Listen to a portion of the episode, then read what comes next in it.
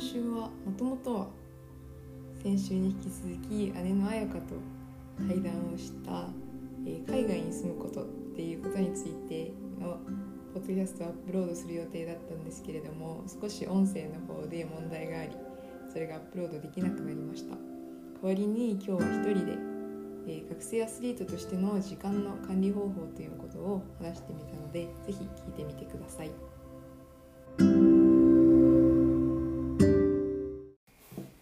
日は学生アスリートの時間の使い方タイムマネジメントについて話していきたいと思います。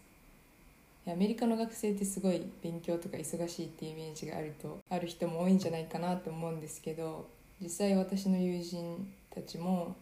結構リーディングがすごい多いとか課題がとても多くって夜も寝られないぐらいずっと勉強してるみたいな人たちも結構多くってで私自身も勉強はすごい忙しいなって思ってたんですけど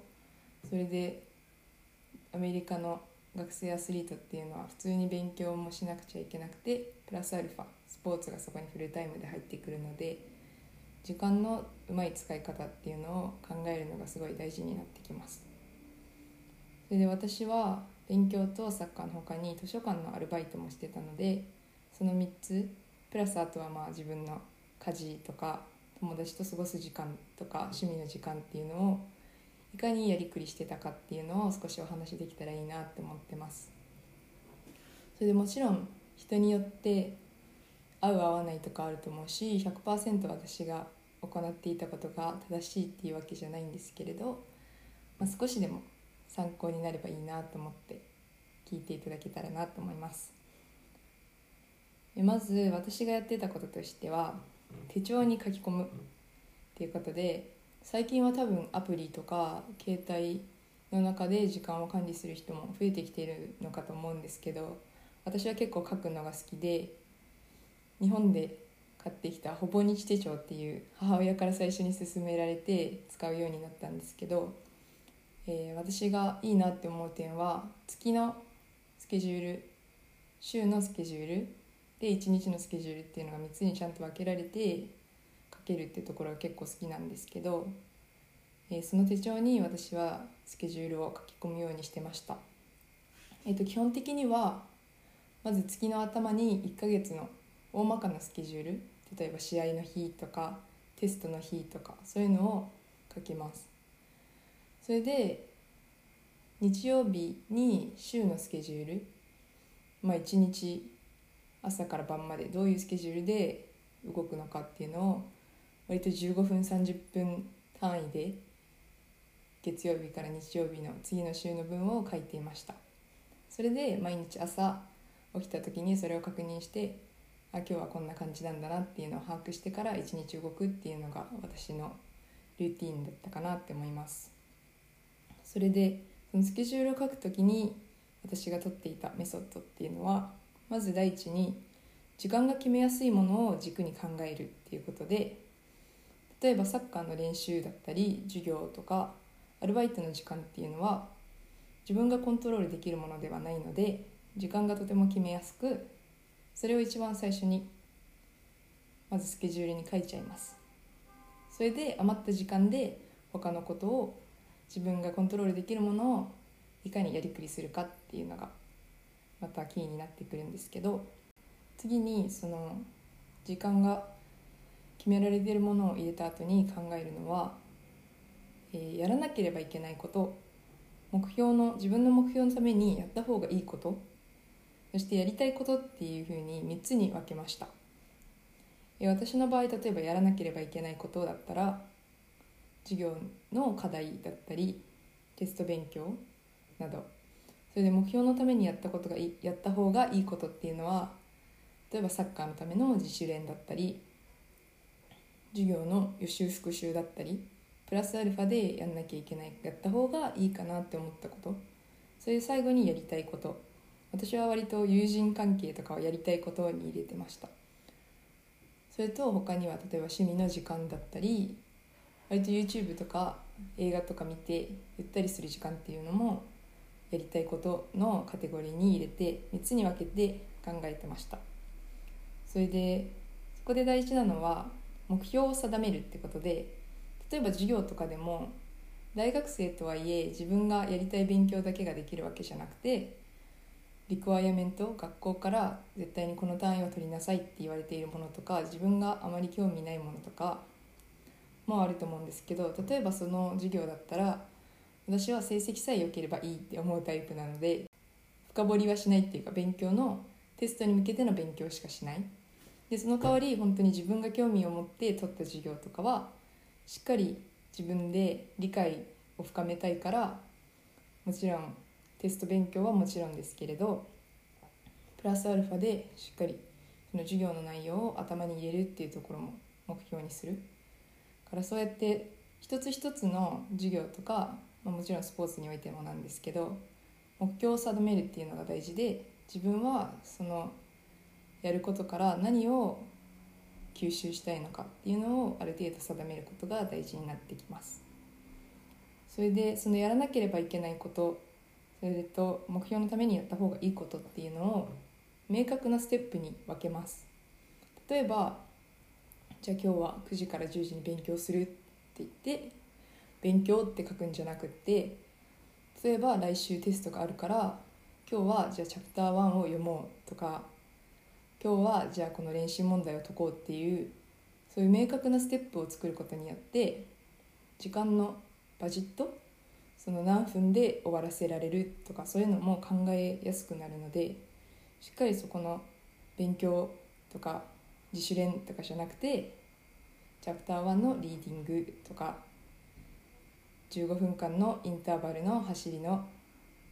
自主練とかそういうふうに細かいステップをスケジュールに書き込むことでとても時間の使い方が上手になるかなって思います。それで最後にもしやらなければいけないことと目標のためにやった方がいいことを書き込んだ後で時間が余ってたらその中でやりたいことっていうのを入れてくるのがいいかなって私は思います私は大学の4年間でしっかり勉強する。それと同時にサッカーも自分が思う一番自分の中でベストな状況まで持っていくっていう2つがメインだったので正直友人関係とか家事の部分とか図書館のアルバイトは少し、えー、プライオリティ的には下がってしまったんですけれどもそれは残った時間でできるベストなことをやろうかなって自分の中では決めていたのでそういうふうに時間をやりくりしていました。でももちろん例えば友人関係ももちろん私は大事だと思っていたのでただ単にもう完全にパーティーには行かないとかそういう感じではなくって例えば友達の誕生日パーティーとかすごい特別な日とかは一緒にいられたらいいなって思うのでその中でも自分で大事なものをしっかり見極めてそこには参加するっていうのを考えていました。それで自分が工夫していた中でちょっとあるのが隙間時間を有効的に使うっていうのが結構大事でサッカーが終わって練習が終わって更衣室で着替えてシャワー浴びてそこから授業に行くっていう時に割と大きなキャンパスなので歩くのに15分かかるとしたらその間にポッドキャストを聞いて株のこと勉強したり経済のことを勉強したりとか教室に入って何らかの理由で教授が来るのが遅れてるってなった時に頭の5分10分多分あったりとかすると思うんですけどそういう時にただ単にぼーっとしてたり友達と話してるんじゃなくてその5分10分でも次の授業の予習したりとか他の、えクラスの課題をしたりとかそういう隙間時間っていうのの使い方がすごい大事になってきてそれをするとじゃ授業の後にやんなきゃいけなかったことが減ってその次に目標のためにやった方がいいこととかやりたいことっていうのができる時間が増えるのでそのような5分10分でもただ無駄にするんじゃなくってそこに自分のやらなければいけないことなどを入れていくと時間の使い方が上手になるかなって思います。これは人によりきりだと思うんですけど私は必ずしも授業に出ることっていうこと自体がいいことだとは思ってなくって例えばさっき言ったように自分の中でこの授業はある程度大学の必須科目だから取ってて自分が理解を深めたいわけじゃなくて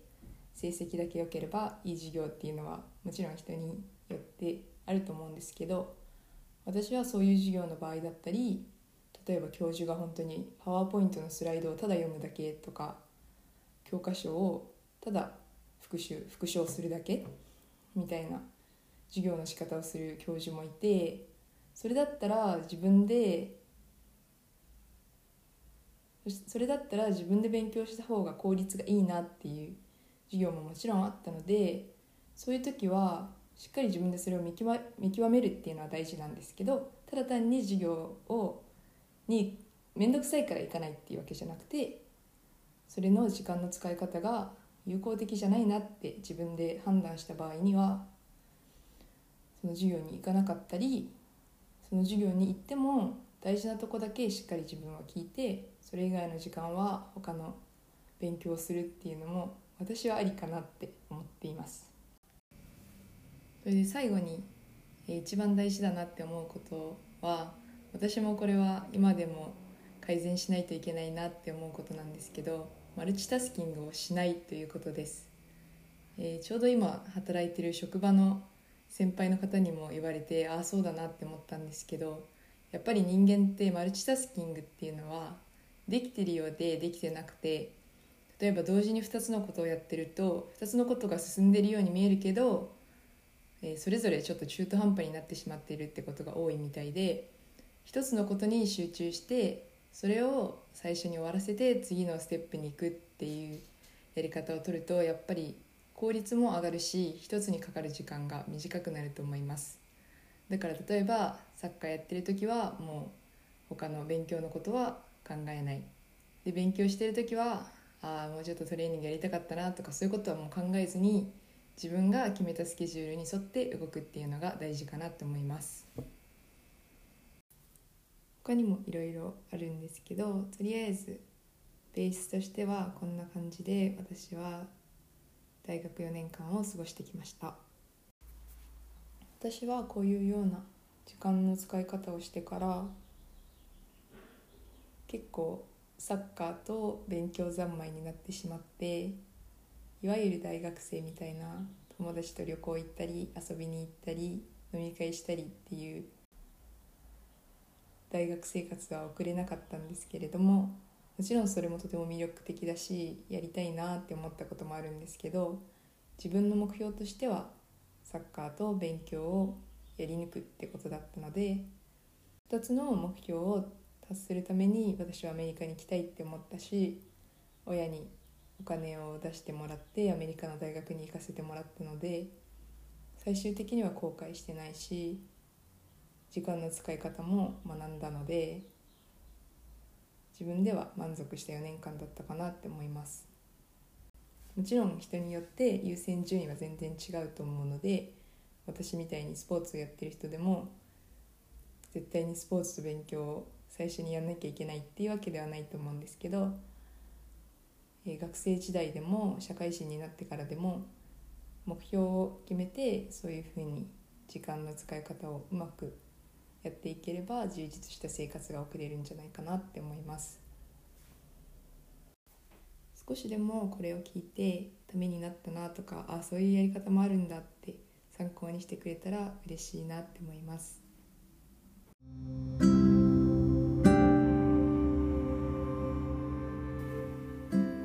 も最後まで聞いてくださってありがとうございました。また次回もお楽しみに。